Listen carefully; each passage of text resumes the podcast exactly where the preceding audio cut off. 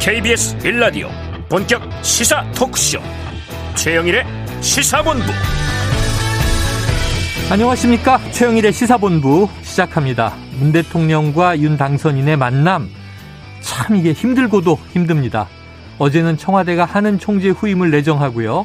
당선인 측 의견도 수렴했다. 발표하자 20분 후에 당선인 측은 격하게 부인하면서 또 새로운 진실 공방이 벌어졌습니다. 오늘도 청와대와 인수위 쪽에서는 아, 거짓말들이 오가고 있습니다. 자, 오늘 아침 박근혜 전 대통령이 퇴원을 했고요. 대구에 마련된 사저로 들어가는데 바로 조금 전에 대구 달성에 도착해서 대국민 메시지를 발표를 했습니다. 저희가 한입뉴스에서 다뤄볼 텐데요. 자, 윤 당선인 현 대통령을 먼저 만날까요? 전 대통령을 먼저 만날까요? 자, 민주당은 오늘 콘클라베 방식으로 신임 원내대표를 선출합니다.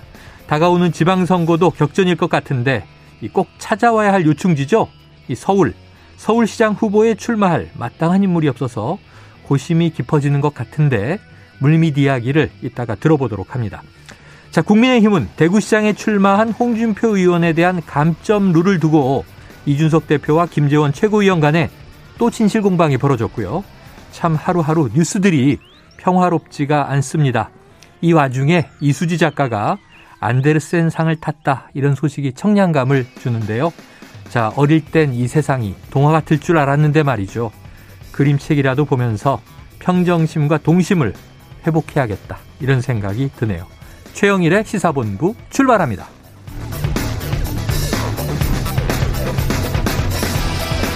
네, 1부에서는요, 핵심 뉴스를 한입에 정리해드리는 한입뉴스 기다리고 있고요. 2부 10분 인터뷰, 윤석열 당선인 인수위의 코로나 비상대응 특위 위원인 정기석 한림대 성심병원 호흡기내과 교수와 코로나19 정책에 대해서 들어보도록 합니다.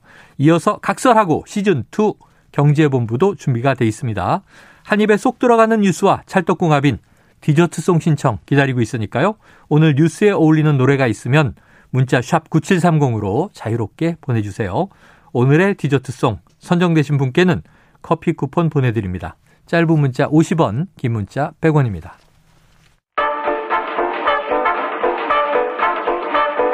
최영일의 시사본부 한입뉴스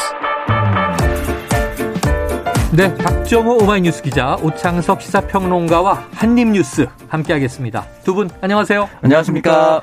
야, 박정호 기자, 어, 생방송 네. 직전에 막 딱 뛰어 들어와서 네. 야, 대구에서 벌써 왔나 그랬는데 이 취재 나갔던 겁니까? 네, 어, 취재를 좀 하다가 네. 아, 막 달려왔습니다. 아, 그래요. 네. 자, 지금 보면은 사실은 음. 박근혜 전 대통령 오늘 뭐 소식도 있지만은 네. 오전에 들어온 소식이 좀 관심이 뭐 갈 수밖에 없는데 문재인 대통령과 윤석열 당선인 두 사람의 회동 제가 뭐 화요일로 예측을 해라 틀리긴 했지만 그랬습니다. 이번 주에는 만나지 않을까 싶었는데 아. 지금 양측의 얘기 나오는 거 들어보니까 네. 아 쉽지 않겠다라는 생각을 다시 한번 할 수밖에 없습니다. 그런데 일단은 자 문재인 대통령의 메시지가 나온 것은 만나자는 취지로 들렸어요. 네. 무슨 이 두 사람 만나는데 협상이 필요하냐? 그냥 만나자.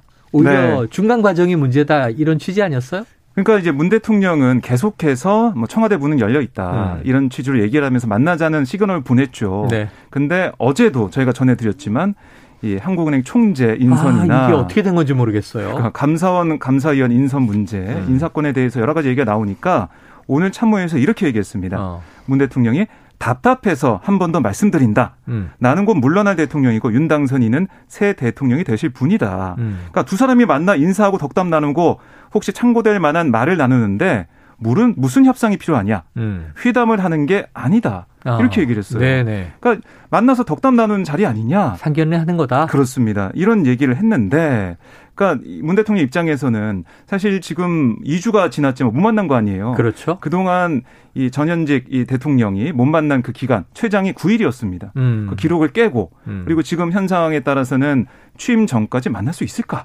이런 얘기까지 나오고 있는 네. 상황에서 네. 다시 한번 만납시다. 이런 메시지를 낸 겁니다. 그래요. 자, 그런데 당선인 측에서도 뭔가 피드백이 있었던 것 같은데요. 네, 그러니까 이 메시지에 대한 뭐 정확한 피드백은 아니었지만 아. 윤석열 당선인이 이런 얘기를 했어요.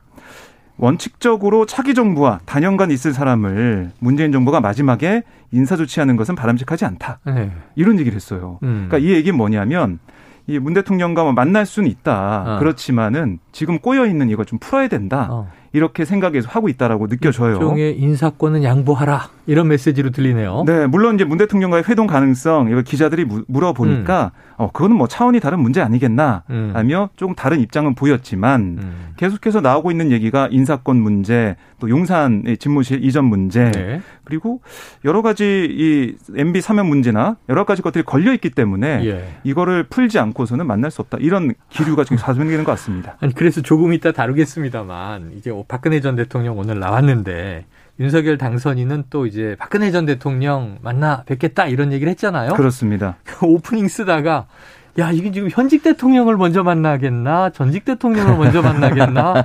이게 또 궁금해지는 거예요. 오평론가님. 네. 어제 하는 총재에 대한 진실 공방. 네. 이건 어느 쪽 말이 맞는 겁니까? 글쎄요, 이게 저는 청와대 이야기가 높 이야기가 신빙성이 있다고 보는데. 그러니까 이윤 당선인 측의 의견을 수렴해서 발표한 것이다. 네. 네. 수렴했다고 하는데 중요한 거는 이제 윤 당선인 측의 음. 전령이 음. 과연 당선자와 얼마나 가까운 것인가. 음. 이 생각이 좀 드는 거예요. 아, 그 그러니까. 전령인 장재원 비서실장이잖아요. 네. 근데 이제 아마 주변에서 어, 뭔가의 각을 세우기 바랬던 사람들이 저는 존재한다고 생각합니다. 아, 또 다른? 네. 음. 그러니까 장재원 의원이 전령이었다 하더라도 아. 그 이야기 말고 다르게 전달하는 사람들이 분명히 있었지 않았을까. 음. 왜냐하면 청와대에서는 한 사람만 소통을 하고 있거든요. 그렇죠. 원채널인데. 네, 청와대는 원채널이에요. 어. 얘기를 듣는 입장이기 네네네. 때문에. 왜냐면 다른 한 장재원 의원이 한 명 오고 또 다른 사람 오면은 바로 투 채널이었다는 게 공개가 돼요. 그렇죠, 그렇죠. 그 말이 안 되는 거거든요. 음. 그러니까 청와대로 들어온 채널 무조건 하나입니다. 네. 근데 중요한 거는 보내는 쪽 채널에서 어, 어 쟤가 왜 갔지? 또는 어, 저 이야기 하라고 보낸 거 아니었는데? 음. 라고 생각을 할 수가 있다는 거죠. 음. 그렇기 때문에 이 꼬인 것 때문에 빨리 사실은 당선인과 현역 대통령이 문재인 대통령이 만나야 된다는 거예요. 배석 자가 없더라도 음. 윤 당선인이 만나서 이야기를 하면은 적어도 채널과 채널이 혼선이 없습니다. 그렇죠, 그렇죠. 음. 이것 때문에 빨리 만나야 되는 거예요. 음. 그러니까 뭐 예를 들어서 윤석열 당선인이 만나서 뭐 열심히 하겠습니다. 뭐 문재인 대통령이 제가 최대한 음. 어 넘겨드릴 수 있는 거 다 공개 투명하게 해서 음. 다 넘겨드리겠습니다. 앞으로 보내실 때는 사람 뭐 저희는 모처리 정무수석에 나갈 테니까 음. 이철희 정무수석한테 하고 싶은 얘기 다 하시면 됩니다. 그럼 뭐 저희는 장재원 음. 비서실장이 가겠습니다. 이렇게 하면은 장재원 비서실장의 말이 곧 윤 당선인의 말이 되는 음. 것이고 음. 이철희 정무수석이 들은 것이 곧 당선인의 메시지라서 문재인 대통령이 협의할 수 있는 내용 그대로 가면 되는 건데 음.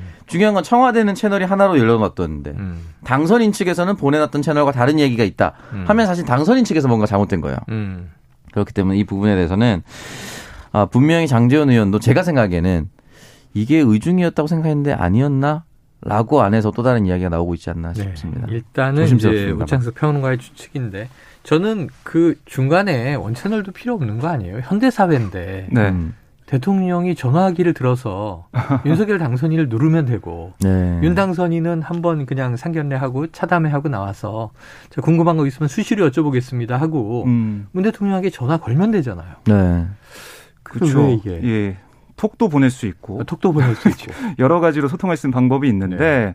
그러니까 이게 사실 어디서 꼬였나라고 생각을 해보면 음. 두이 문재인 대통령과 윤석열 당선이 만나기 위해서 그걸 실무 협의한다라고 네. 해서 거기부터 꼬인 거잖아요. 그렇죠. 그럼 실무 협의를 건너뛰는 어떤 다른 루트가 있지 않는 이상 네네. 네. 좀 풀리기 어렵다는 생각이 들고요. 음. 그래서 문 대통령도 오늘 어떤 얘기까지 했냐면 아니 이 다른 이들의 말을 듣지 마시고 당선인께서 직접 판단해 주시기 바랍니다. 어, 다른 이들의 말을 듣지 마시고 네, 이런 얘기까지 했어요. 아. 그러니까 지금 뭐 실무 협의 협상 이런 게 이제 뭐 무의미하다 필요 없다 음. 우선 만나자 이런 얘기를 계속 하고 있는 것 같습니다. 그래요. 그러니까 문재인 대통령 청와대 회동 관련해서 윤 당선인이 직접 판단하기를 바란다 음. 하는 의사를 강하게 피력했고 자 인사권 문제에 대해서 이제 당선인 측은 바람직하지가 않다. 얘기를 했고 네. 지켜보도록 하죠. 여기에 또 뭐 하는 예, 저 총재 네. 내정자 관련 음. 진실 공방도 있고 그리고 윤당선인이 이 인사권 관련해 가지고 어떤 표현까지 했는지 잠깐 소개해 드리면 음. 당선인이라고 하는 건 부동산 매매 계약에서 대금은 다 지불한 상태다. 어. 그러니까 등기와 명의 이전을 하고 명도만 남아 있는데 아무리 법률적으로 소유권이 매도인에게 있더라도 어. 살 사람의 입장을 존중해야 한다. 어. 어 이렇게까지 이제 비유를 부동산 했어요. 거래 비유했네요. 그렇습니다. 그러니까 지금 이제 문재인 대통령은 방을 빼고 나가야 되는데 네네. 돈도 다 이제 대금도 다 치러지고 어. 나가게만 하면 되는데 음. 계약 기간 남았다고 해서 뭐 이렇게 뭐 인테리어를 하든 아니면 집에 머리 만지려고 하든 어. 그거는 상식적으로 맞지 않는 거 아니냐 어. 이렇게 얘기하면서 인사권 문제에 있어서만큼은 글쎄요 양보할 뜻이 없다. 뭐 이렇게 좀 해석되는 말을 했습니다. 평론 요거는 어떻게 해석? 사실은 이렇게 계약 얘기를 하면은 어. 정치에서 계약으로 얘기하는 부분이 있습니다. 사회 계약서이라고 예전에 나옵니다. 아 이거 장자크루스 얘기를 하고 계세요. 사회가 뭐 근데 근데 근데 이게 이 계약이라는 게그 부동산 매매는 1대1 개인 간 거래잖아요. 음. 정치 간에는 일단 거래가 아니고요. 음. 선거를 통한 절차적 정당성을 확보하고 아. 어, 전임 대통령은 전임 절차적 정당성에 의해서 사회적으로 당선이 됐습니다. 음. 그렇다면은 대통령의 국정 수행 지지율을 왜 조사합니까? 어. 아직도 그를 지지하는 대한민국 국민 중에 사회 세력이 있는 거예요. 음. 그 사람과 윤석열 대통령을 만든 당선인을 만든 사회 세력 간의 합인 겁니다. 어. 개인 간의 합의가 아니에요. 음. 그렇기 때문에 아직도 문재인 대통령이 국정 수행 지지율이 낮든 높든 그를 지지하는 사람이 있다면 이 사람의 지지를 받아서 임기를 보장받고 헌법에 의거해서 자신의 일을 수행하고 있으면은 문재인 대통령을 지지하고 있는 모든 사람의 마음까지 얻어간다는 생각을 해야 되는 거예요. 음. 지금 1대1로 내가 돈 주고 사고 이런 거 하는 거 아니잖아요, 지금. 음.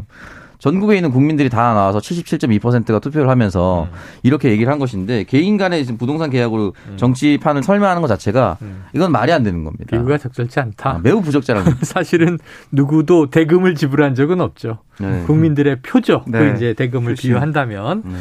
그래요. 알겠습니다. 자, 지금 인수위가 계속 이제 정부 부처의 또 업무 보고를 받고 있습니다. 네. 인수인계 절차와 과정인데 그런데 지금 한 가지 문제가 이 검찰 조직 관련해서 수사 지휘권 폐지가 지금 인수위 쪽의 의사잖아요. 그렇습니다. 그런데 박범계 현 법무부 장관은 이 수사 지휘권 폐지에 대해서 반대 입장을 밝혔어요. 네. 그런데 이 윤 당선인의 인수위가 법무부의 업무 보고를 사실상 거부했다. 어떻게 된 거예요? 그러니까 어제 박범계 장관이 기자간담회에서 음. 법무부 장관 수사지휘권 폐지와 또 검찰 예산 편성권 부여 그러니까 이런 윤석열 당선인의 공약에 대해 반대 의견을 냈어요. 네네. 그랬더니 인수위에서는 아니 어떻게 이 전날 업무 보고 전날 음. 반대 입장을 낼 수가 있냐 음. 아, 이렇게 좀 비판을 하면서 오늘 업무 보고 거부한다. 오늘 받지 않겠다라고 어. 얘기를 했어요. 어, 이게 서로 냉각기를 갖고 숙려의 시간이 필요하다 어. 이런 얘기를 한 거예요. 네네. 그래서 오늘 말고 아마 다음 주 화요일로 업무 보고가 옮겨진 걸로 알고 있는데 인수위원들이 오늘 기자회견이나 아니면 기자회견 이후에 기자들에게 한 얘기는 뭐냐면 음. 아니 지금 이 윤석열 당선인의 비전과 공약과 철학에 따라서 정부가 구성이 되고 하나하나 정책이 만들어져 가고 있는데 음. 이제 물러나야 할 음. 법무부 장관이 음. 어떻게 이렇게 업무 보고 전날 반기를 들 수가 있냐 음. 이런 좀 불쾌감도 드러내고 있거든요. 음. 그래서 결국에는 고강도 경고성 조치를 오늘 했다라고 음. 볼 수가 있고요. 지금 분노 얘기까지 나오는 거 봐서는 아마 이 일이 앞으로 이제 인수위에서는 계속해서 법무부 장관의 그 법무부의 업무 보고를 떠나서 법무부의 반기에 대한 어떤 조치를 할지 음. 또 어떤 입장을 계속 견제 나갈지 여기까지 좀 고민을 하고 있는 것 같습니다. 네. 어떤 조치가 가능해요, 오평로아님? 그렇죠. 쉽지 않은 거 보, 쉽지 않아 보이죠. 이게 이 부분 자체가 법무부에서 이제 어 공약을 현재까지로는 이제 유예를 하고 있는데 음. 어할 수 있는 게 그냥 대통령 임기 정도까지 그냥 막아서는 거 정도 말고는 할 수 있는 게 없지 않을까 네. 생각이 드네요. 음. 네. 자, 이 와중에 지금 민주당 차원에서는 음. 자, 문재인 정부 남은 임기 동안 검찰 개혁 완수하겠다 이런 얘기 했잖아요. 네. 수사 지휘권 폐지되겠습니까? 그러니까 지금 보면 오늘 또 오후 2시에 원내대표 선거도 아, 그렇죠, 치러지게 그렇죠. 되는데 음. 지금 민주당 의원들 얘기 들어보면 아, 목소리가 지금 40여일 남아 있는 문재인 정부 안에서 음. 검찰 개혁 꼭 해야 된다. 음. 그러니까 뭐 수사권 조정 뭐 이런 부분 다 포함해 가지고 검찰 개혁의 완결판을 이번에 만들어내겠다 어. 이런 얘기를 하고 있거든요. 네네. 그래서 결국에는 이 박범계 장관의 이런 목소리와 좀 현 정부 그리고 국회 그러니까 민주당의 생각이 좀 다 연결돼 있다. 음. 그래서 검찰 개혁을 계속해서 밀고 나가야 된다라는 생각을 좀 하고 있는 것 같아요. 음. 그래서 민주당도 강성 목소리가 계속해서 나오고 있는 상황이거든요. 음. 오늘 원내대표가 누가 되냐에 따라서 이게 정말 5월 9일까지 음. 검찰 개혁에 좀 집중할지 음. 좀 정해질 걸로 보입니다. 또 다른 민생 현안에 먼저 집중을 할지 네. 시간은 많이 남지 않았습니다. 오평론가님, 네. 이 검찰 개혁하면 국민들이 헷갈리는 게 문재인 정부 중반에 조국 그전 법무부 장관이 음. 지명되면서부터 이제 사건이 복잡해지잖아요. 네. 사실은.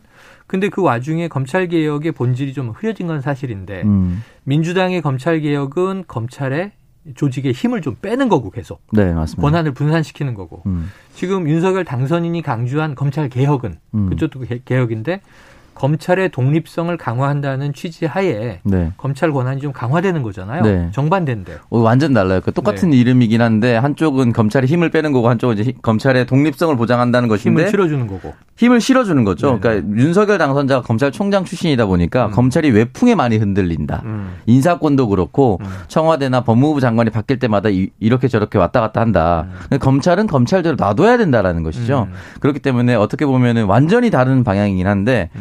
음. 어, 민주당 입장에서는 지금 이 검찰 개혁 원래 본인이 했었던 그 힘을 빼는 작업을 계속해서 하고 싶어 음. 했던 거고, 어, 그래서인지 이 부분에서 민주당의 일부 또는 많은 지지자들은 네. 왜 지금까지 못했냐. 그래요. 왜 정권이 교체되고 나서 이렇게 하는 거냐. 그렇죠. 왜 그전에까지 할 수 있었고, 그 전에 하더라도 본인들의 내세웠었던 공약이었고 수건 사업이라고 했었으면은 그 충분한 시간이 있었을 때 하지 않고 지금 정권이 교체되자마자 부랴부랴 무슨 뭐 막아서는 듯이 네. 방어한다는 듯이 하는 것이 말이 되느냐 그동안 막은 사람은 누구냐 음. 이렇게까지 이야기가 나오고 있기 때문에 어 좀 안타까운 상황인데 네. 에, 이걸 또 한 발짝 물러서서 보면은 국민들은 검찰 개혁을 하고 안 하고도 중요한데 음. 지금 가장 시급한 것이 검찰 개혁이냐라고도 음. 이야기를 하고 있습니다. 네. 개혁 그러니까 과제 필요성 이 네. 얘기를 또 많이 얘기했었죠. 네, 그러니까 개혁을 하지 말라는 것이 아니라 음. 왜 지금 이 시점이냐 이게 첫 번째로 하는 것이 맞느냐 이 이야기를 계속 하고 있기 때문에 저는 선거를 열심히 이제 뛰었던 음. 어 양당의 후보자와 지지자들을 제외하고 중도에서 우리나라를 걱정해서 왔다 갔다 투표를 했었던 분들이 음. 내가 뽑은 이유가 이게 최급선무가 아니었던 것 같은데? 네. 라고 생각을 하시는 분들도 있습니다. 네. 그런 음. 분들까지 설득을 하면서 나가야 되는데 어쨌든 민주당은 현재 다수당이니까 하고 싶다면은 이제는 결과로서 증명을 받아야 됩니다. 음, 그래요. 결과로서 증명을 받고 또 국민 여론에 이제 겸허히 귀를 기울여야겠죠. 자, 지금 현재 12시 38분을 향해 가고 있습니다. 이 점심시간 교통 상황을 좀 알아보고 오겠습니다. 교통정보센터에 정현정 리포터 나와주세요. 네, 현재 따뜻한 남서풍이 불면서 기온이 크게 올랐는데요. 오늘 서울의 한낮 기온은 영상 14도로 어제보다 6도가량 높아서 포근하겠습니다. 다만 일교차가 크게 벌어지겠으니까요. 입고 벗기 편한 옷차림으로 체온 조절 잘 해주시고요. 현재 고속도로 상황은 대체로 수월합니다. 다만 경부고속도로 서울 쪽으로 경산 진입로 갓길에 승용차 관련 사고가 나서 처리하고 있습니다. 양재에서 반포까지는 7km가량 정체고요. 반대 부산 쪽으로는 한남에서 서초까지 밀리고 있습니다. 판교분기점에서는 시설물 보수 작업을 하고 있습니다. 서해안고속도로 서울 쪽으로 8탄 분기점에서 사고가 나서 처리하고 있고요. 서울 시내는 통행량이 많지 않은 가운데 내부 순환도로 성산 방향입니다. 마장에서 월곡 가는 길 1차로가 작업으로 막혀 있습니다. 미리 차로 변경이 필요하겠고요. 반대 성수분기점 쪽은 성산램프에서 연희까지 정체입니다. 올림픽대로 공항 방면으로 한남대교에서 반포대교까지 막힙니다. 안전운행하시기 바랍니다. KBS 교통정보센터에서 정현정이었습니다.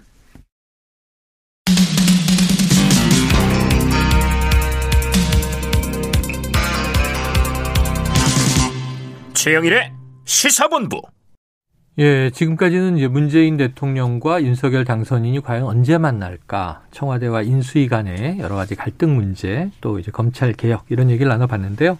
자, 오늘 뭐 여러 가지 빅 뉴스들이 여러 개가 있는데요. 그 중에 하나, 박근혜 전 대통령이 이제 드디어 퇴원을 했습니다.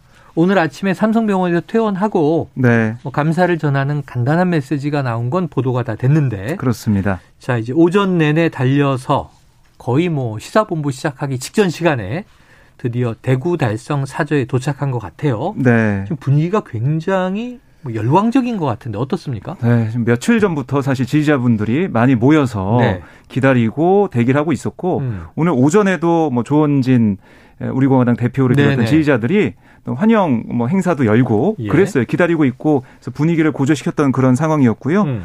예, 박근혜 전 대통령이 예, 좀 조금 전에 도착을 한 상황에서 열렬한 박수와 환호 속에 아, 박근혜 전 대통령의 인사말이 있었습니다. 네.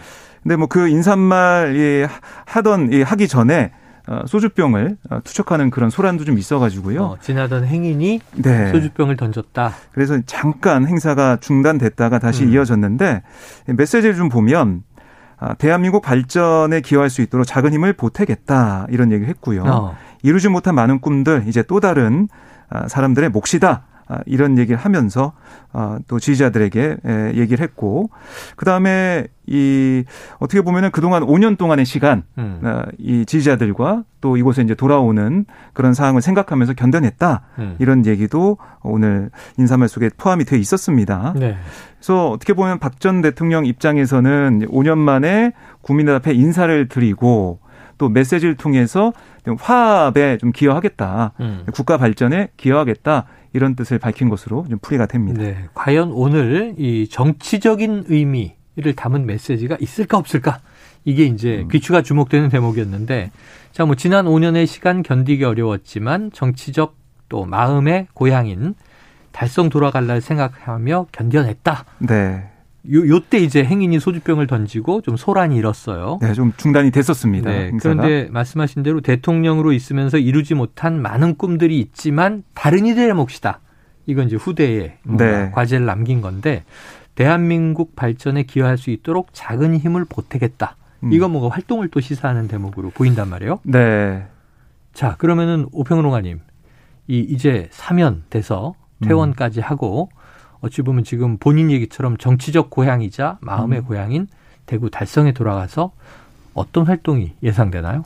글쎄요, 저는 당분간은 활동할 수 있는 게 없지 않을까라는 생각이 좀 듭니다. 음. 어, 선거 기간이 다시 이제 지방선거가 도래하긴 하긴 하겠지만, 그때 대구 경북 지원 유세를 간다고 해서, 뭐, 대구 경북은 사실은 보수의 텃밭이기 때문에, 음. 뭐더 큰 도움이 된다, 이렇게 보긴 좀 어렵거든요. 네.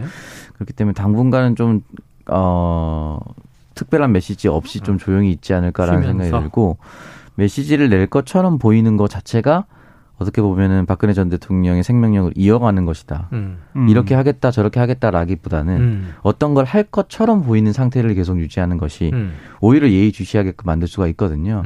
그렇기 때문에 지금 제가 생각했을 때뭐 이런 전략이나 이렇게까지 생각을 해서 움직이는지는 전 잘 모르겠지만 음. 어, 당분간은 무언가를 할 것처럼 보이면서 음. 쉬지 않을까라는 생각이 듭니다. 그리고 어, 치료에 또 전념을 했기 때문에 그리고 지금 뭐 친박 개파라고 할 수 있는 사람들이 와서 함께 했다라고 하긴 하지만 네. 이 사람들이 똘똘 뭉쳐서 무슨 뭐 정당을 만들다거나 음. 뭐 그러긴 좀 어렵거든요. 그렇기 때문에 당분간은 조금 쉬면서 어, 그리고 치료를 했다고 해서 그냥 말끔하게 나은 건 또 아닙니다. 어. 그렇기 때문에 어, 조금 더 휴식을 취하면서 또 다음에 무엇을 할 수 있을까를 고민할 것 같습니다. 고민할 것 같다. 네. 이미 정당은 있지 않나요? 조원진은 공화당이 네. 여러 가지 지금 병원 앞에서도 그렇고 사면 때 네. 그리고 이번에도 이제 행사도 주도하고 네. 그또 이제 열성 지지자들이 주로 또 당원들이기도 한 것 같고 네. 이런 상황인데 지금 오늘 병원인가요? 사정가요? 사진을 쫙 봤더니 네. 김재원 최고위원도 보이고, 네, 네. 민경욱 전 의원도 그렇습니다. 보이고. 음. 예, 오늘 아침에 병원 앞이었습니다. 병원 앞이었어요. 네, 병원 네네. 앞에 보면은 뭐 김기춘 전 비서실장부터 어, 해서 최경환 음. 전 부총리, 음. 조윤선 전 정무특보, 그리고 황교안 전 미래통합당 대표 네. 총리를 지냈던 음. 그리고 말씀하신 김재원, 민경욱, 백승주, 신동철, 유기준 유정복, 윤병세, 이정현 전 대표 모습도 네, 있었고 네. 이렇게 이른바 뭐 친박 인사들이 총출동했다. 뭐 박근혜 정부 때의 음. 뭐 청와대 또는 네. 이제 행정부에 유직돼 있던 분들이네요. 네, 다 출동을 해서 박수로 음. 박전 대통령의 퇴원을 맞이하는 모습을 보였고요. 사실 이 많은 분들이 아마 오늘 방송이나 보도를 보면서 그동안은 힐체어 타고 병원에 음. 왔다 갔다 했던 맞습니다. 그런 모습을 많이 봤었는데 오늘은 마치 이제 5년 전 그때 그 모습처럼 음. 이 남색 이 외투에 어. 그다음에 올린 머리에 어. 또 마스크를 쓰고 또 환하게 웃는 그런 모습을 네네, 네, 보면서 네. 어 정말 많이 회복을 했구나 이런 어. 생각을 하신 것 같아요. 음. 오늘 보면 문재인 대통령이 또 아, 김한규 청와대 정무비서를 통해서 축하난을 또 전달했습니다. 네. 오늘 퇴원할 때 유영한 변호사가 음. 아, 이제 받고 전달을 했는데요. 거기에 이제 문구가 늘 건강하십시오라고 음. 문구를 써서 축하난을 전달했고 예, 박전 대통령은 문 대통령에게 마무리 잘 하시고 건강 잘 챙기시기 바란다. 이런 말을 또 전했습니다. 네, 덕담이 오 같습니다. 네. 전현직 대통령 사이에 그런데 이제 또 주목되는 것은 윤석열 당선인 박근혜 전 대통령을 사저로 찾아뵙겠다 이런 메시지 냈죠. 네. 오늘 기자들이 물어봤어요. 그박전 대통령 오늘 퇴원하는데 음. 어떤 입장이냐라고 질문을 받고 건강이 회복돼서 사저에 가시게 돼서 아주 다행이고 음. 저도 다음 주부터 지방을 좀 가볼까 하는데 태어나셨다니까 한번 찾아뵐 계획을 갖고 있다. 어. 어 그럼 이 얘기는 뭐냐면 지방 일정이 시작하잖아요. 뭐 첫 일정이 될, 될지 네. 아니면 중간 일정이 될지 모르겠지만은 찾아뵙겠다. 그러니까 일정에 넣어서 이 사저로 가겠다. 음. 이거 좀 못을 박은 거예요. 대구 쪽을 가게 될 때. 네. 그러니까 아무래도 어, 이윤 당선인 입장에서는 그동안 이 박 전 대통령 수사에서 네. 그리고 뭐 감옥에 보낸 거 아니냐 음. 이런 비판도 이제 받아온 상황이기 때문에 이런 사람 좀 신경 쓰면서 음. 민심을 좀 살피면서 박 전 대통령 찾아뵙고 뭐 인사를 하고 뭐 메시지가 어떻게 나올지 모르겠지만은 그런 스킨십을 좀 하겠다 음. 이렇게 좀 풀이가 됩니다. 다음 주 3월 말이자 4월의 시작인데 자, 우평론가님. 네. 언제 만납니까? 윤당선인과 박근혜 전 대통령. 찍어야 되는군요. 네, 며칠. 저는 못 만날 것 같은데. 아, 못 만날 것 같다? 어. 네. 왜? 왜? 그러니까 왜냐면 지금 뭘 준비가 돼서 만나야 되는데, 음. 그러니까 예를 들어서 언론이, 아, 그 어쨌든 박근혜 전 대통령이 전직 대통령이었고 음. 당선인이 예우 차원에서 만난다라고 예, 아름답게 포장할 수도 있지만 네네. 네. 또 일각에서는 아니 지금 현 대통령이랑 인수위랑도 이렇게 싸우고 예. 용산을 가느니 마느니 이렇게 싸우고 현안은 있는데 그 현안보다 자기 이미지 챙기는 게 중요해라고 비판할 수도 있어요. 음. 지금 당장에 어 박근혜 전 대통령과 윤석열 당선자가 만난다고 해서 음. 얻을 수 있는 국가적 이득은 없습니다. 음. 다만 윤석열 당선인이 마음에 진빚 또는 음. 실제 마음에 진 빚이 있는지 없는지 모르겠지만 대선 과정에서 네. 인간적으로 미안하다 네. 이런 그러니까 얘기 많이 했죠. 그것이 뭐 진실인지 아닌지는 잘 모르겠다고 말씀드리는 이유가 음. 국민의 힘에 기존의 보수 코어 지지층이 여전히 박근혜 대통령에 대한 또는 박정희 전 대통령에 대한 향수가 있어서 네. 네. 그것 때문에 간다라고 볼 수도 있거든요. 어. 그렇기 때문에 그래서 국민들이 뭐 찾아가는 거에 대해서 박근혜 대통령을 문재인 대통령이 결단을 내려서 사면을 했지만 음. 아무런 문제가 없었다. 음. 억울했다라고 얘기하진 않았어요. 네네. 국민들도 음. 그렇게 생각을 할 겁니다. 음. 그러니까 고령이고 치료가 필요했기 때문에 음. 어, 예우 차원에서 한 것이지 지나간 모든 것들이 사라진 건 아니거든요. 음. 그렇기 때문에 지금 취임하고 나서 청와대를 어떻게 할 것인지 이런 현안이 질비하게 남아 있는데 음. 자기 이미지 먼저 챙기려고 하는 것이 아닌가라는 비판을 먼저 받지 않을까. 중요한 대목이네요. 네. 그래서 이제 현직 대통령과의 만남도 미뤄지고 있는 상황에서 네. 전직 대통령을 먼저 먼저 찾아가서 만난다면 음. 국민 여론은 어떻게 반응할 것인가 음. 이것도 중요한 대목이긴 하네요. 그래도 그럼에도 불구하고 박 기자님, 네. 그 문재인 대통령을 먼저 만납니까? 박근혜 전 대통령을 먼저 만납 니까? 저는 박근혜 전 대통령 먼저 만날 가능성이 크다고 보여집니다. 두 분의 의견이 음. 다르네요. 네. 다음 주에 한번 확인해 보시죠. 네네네. 이번엔 제가 맞춰야 될 텐데. 어쨌든 다음 주부터 지방 일정이 시작된다고 하니까 네. 또 스케줄이 나오기도 하고 사전에 준비가 되면 보도가 되겠죠. 예, 박근혜 전 대통령은 만나줄 것인가 만난다면 네. 또 어떤 메시지를 전할 것인가. 음. 근데 자, 지금 보면은 주목이 됩니다. 문재인 대통령을 향해서 음. 메시지는 뭐 어쨌든 간접적으로라도 나온 거잖아요. 네, 네. 마무리 잘하시고 건강 잘 챙기기 바란다라고 음. 얘기를 했는데 윤 당선인한테는 어떤 메시지 낼지 이것도 좀 봐야겠습니다. 요거 하나 궁금한데요. 이 어제 권성동 의원 발언이 크게 화제가 돼서 네. 안철수 인수위원장이 총리직까지 저이 음. 바라는 건 욕심이다 이런 표현을 네. 썼잖아요. 안철수 인수위원장 반응 있습니까? 네, 오늘 기자들이 물어봤어요. 예, 권 의원이 이런 얘기를 했는데 어떻게 생각하냐? 음. 그랬더니 아니 지금 정식으로 인수위 일이 돌아가기 시작한 지 사흘밖에 안 됐다. 네. 다른 어떤 일에 신경 쓸 만한 여력이 전혀 없다. 이렇게 인수위 업무에 집중하겠다는 뜻을 거듭 밝혔습니다. 음. 그러니까 인수위 처음 시작할 때도 인수위에 집중하겠다라는 얘기를 했었는데 똑같은 얘기를 한 거예요. 네. 그러니까 누가 뭐라고 하던 나는 인수위원장 이 직에 집중해서 새로운 정부의 밑그림을 그려내겠다 음. 이런 얘기를 한 건데 하지만 이 신용현 인수위 대변인이 기자들에게 또 어떤 얘기를 했냐면 네. 아니 국무총리에 대한 추천이 있겠지만 이거는 당선인이 결정할 문제다. 어. 외부에서 말을 하는 건 바람직한 게 아니다. 라고 음. 권 의원의 발언에 반박하기도 했는데 음. 이것도 좀 마찬가지죠. 그러니까 안, 위, 안 위원장의 뭐 심중을 잘 알 수 있는 네네. 또 측근으로 꼽히는 신용 대변인이 네, 이렇게 얘기했다는 것 자체가 좀 불쾌감 좀 가지고 있는 게 아닌가 음. 이렇게 좀 해석할 수가 있겠습니다. 그래요. 일단은 원론적인 이야기만 나왔는데 음. 내심이 어떨 것인가 하는 것은 또 해석이 구구한 것 같습니다. 자 시간 얼마 안 남았는데요. 박 기자님 오늘 민주당 차기 원내대표 몇 시쯤 나옵니까? 오늘 이게 이제 콘클럽의 이 선거라서 투표 결과 어떻게 되냐에 달라요. 그러니까 3차까지 예상이 좀 되는데 3차까지 예상되죠. 처음에는 3분의 2 이상의 투표 나오면 끝납니다. 그러니까 추천인들의 이름이 그냥 투표가 돼서 네. 그 전체 의원의 172명 중에 3분의 2를 득하는 사람이 나오면 끝. 끝. 네. 그러면 이제 얼마 안 걸리죠. 네. 근데 3분의 2가 안 되면 쉽지 않죠. 10% 이상 득표자들이 있을 거 아닙니까? 그 중에. 음. 그래서 근데 정견 발표를 들어요. 네. 제가 알기로는 7분씩 듣는 걸로 알고 있는데 음. 그다음에 2차 투표를 합니다. 네. 2차 투표에서 과반이 나오면 끝. 어. 과반이 안 나오면 1, 2등끼리 3차 투표까지 결선까지 1등과 합니다. 2등만 결선 투표를 한다. 그렇게 되면 좀 길어질 것 같은데 그래도 4시 전에는 음. 나오지 않을까 이렇게 예상이 됩니다. 오후 4시 전에는 나온다. 지금 이제 저 정오를 이제 넘겨서 1시로 가고 있는 시간이니까 3시간여 남은 것 같습니다. 네. 오평론가님. 네. 누가 돼요? 누구예요? 차기 원내대표는? 오늘 박근혜 전 대통령이 이제 달성으로 가지 않았습니까? 네네. 박의 기운이 네. 강하게 느껴집니다. 박의 기운. 지금 몇 명 있는데. 아니, 안 그래도 다 양박이라고 얘기해요. 양박이, 저, 이, 강세다. 그래서 야, 이제. 이렇게 빠져나가네. 예. 그, 뭐, 박광원 의원이냐, 박광근 의원이냐. 네. 네. 두 사람 중에 한 명이 되지 않을까. 그런데 또 이게 콘클라베 방식이다 보니까 의외로 네. 원내대표 선거는 언론이 많이 틀렸다. 음. 뚜껑 열어보면 친소 그렇죠. 관계가 다르게 나오더라. 음. 의원들이 안규백 의원이나 음. 네. 이원흑 의원이 또 안 된다는 보장도 없는 거예요. 아 그럼요. 누구한테나 열려 있고 또 막판에 과판으로 가면은 또 어떻게 뒤집어질지 모릅니다. 전혀 결, 모릅니다. 결선까지 하면 또 모릅니다. 사실. 네. 네. 그러면 이제 만약 박이 아니면 네. 오창석 평론가는 네. 큰 오보를 낸 걸로 이제 혼나는 걸로 네. 커피를 돌리겠습니다. 예. 처벌은 청취자 본부장님들이 주시면 그걸로 가도록 하겠습니다.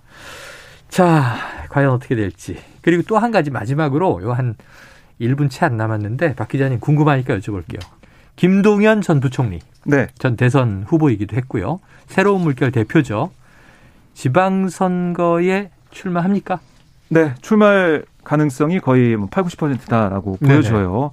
그래서 어디로 갈 거냐? 이게 또 하나의 관건인데 아, 오늘 라디오에서 한 얘기를 들어보면 그러니까 지금까지는 세 군데. 그러니까 서울이냐 경기도냐 뭐 충청 지역이냐 아, 예, 뭐 충북지사 아, 네. 이렇게 얘기가 나왔었는데 오늘은 좁혔습니다 아. 수도권으로 아 충청권은 아니고 네. 수도권 민심을 들어봤더니 큰 지역 큰 물에서 활동을 바란다는 얘기가 있다 어. 그래서 서울이냐 경기냐 이거 좀 고심 중이라고 하고 있는데 네.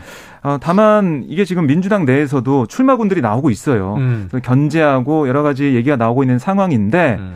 경선은 해야 되는 거 아니냐 아. 이런 얘기 나오고 있거든요. 네네. 거기에 대해 김동연 이 대표 같은 경우는 아니 조건 따지고 구질구질하게 그럴 필요가 뭐 있겠느냐. 아. 그래서 경선도 수용할 뜻을 밝혔어요. 네네. 룰대로 하겠다. 네, 이게 뭐 지역도 중요하지만 경선이 있느냐 없느냐 이거 좀 봐야 될 것 같습니다. 전략공천이냐 경선을 거치느냐 네. 또 서울이냐 경기도냐. 그럼 그냥 이걸 하나 여쭤보죠. 뭐 우평론가님. 민주당의 서울시장 후보 누굽니까? 민주당의 서울시 장 후보 너무 어려운데요. 네. 근데 지금 박주민 의원이 지역위원장 사퇴를 해서 준비를 하고 그렇죠. 있고 김진애 전 의원도 준비를 하고 아, 있고요. 예, 예. 지난번에 박영선 후보와 단일화를 했었죠. 네, 그래서 네. 열린민주당이 더불어민주당과 합장을 했기 때문에 음. 이두 사람은 당내 경선이 치러질 것이 유력시 돼 네, 네. 보이고요. 지금 어제부터 이제 송영길 대표 얘기가 나오고 아, 있어요. 아, 그래요, 맞아요. 차출설이 있어요. 음. 만약에 들어온다고 하면은 어쨌든 한 지역의 지자체장이기 때문에 알겠습니다. 이 세 사람의 경선이 될 가능성이 높습니다. 지켜보죠. 네. 오늘 두 분 말씀 여기까지입니다. 고맙습니다. 고맙습니다. 고맙습니다. 자, 청취자 5881님. 폴킴의 커피 한 잔 할래요 신청합니다. 윤 당선인이 어제 예정에 없던 기자들과 커피 타임을 현 대통령과 커피 타임으로 좀 연장했으면 하네요. 노래 듣고 2부로 돌아옵니다. 너의 생각으로 시작하는